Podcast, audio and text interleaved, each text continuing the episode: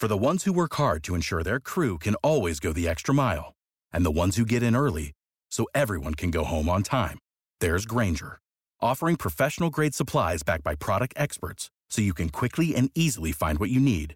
Plus, you can count on access to a committed team ready to go the extra mile for you. Call, clickgrainger.com, or just stop by. Grainger, for the ones who get it done.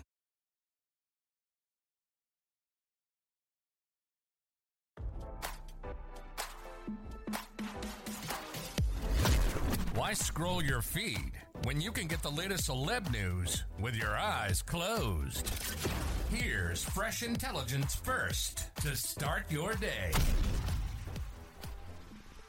Former President Bill Clinton's in a lather and King Charles is having a royal flush in fear of what they'll find in Barbra Streisand's upcoming tell-all, RadarOnline.com has learned, according to spies who say the A-listers are in a frenzy to get their hands on an early copy. Set to hit shelves November 7th, the memoir My Name is Barbra weighs in at a hefty 992 pages, packed with bombshells about the rich and famous, and none of them are reportedly more nervous than Clinton and Chuck.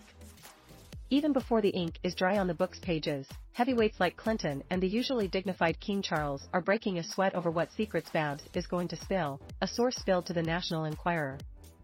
With the promise of dish about Streisand's life, loves, and everything in between, it's no wonder these powerful men are feeling the heat. They both have complicated relationships with her and are desperately trying to hold of an advance copy, claimed the insider. RadarOnline.com has reached out to Streisand's rep for comment. Sadly for them, the 81-year-old songbird scribblings are being kept under lock and key until the book's publication date, but sources told RadarOnline.com what fans can expect from the highly anticipated memoir.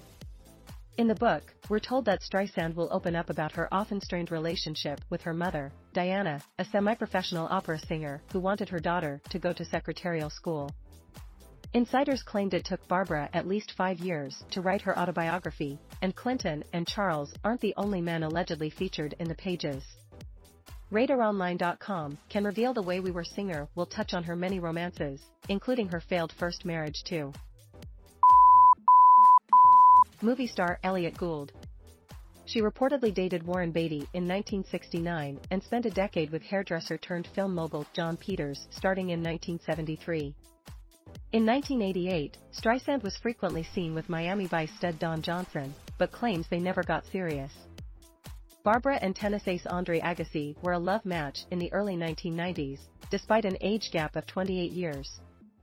The public outcry only added spice, Andre said. Streisand will also write about her husband, James Brolin, and how she never expected to find the love of her life at age 54, RadarOnline.com has been told.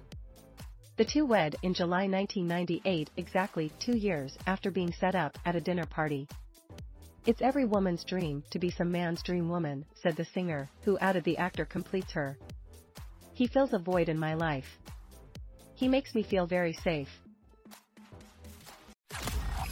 Now, don't you feel smarter? For more fresh intelligence, visit radaronline.com and hit subscribe.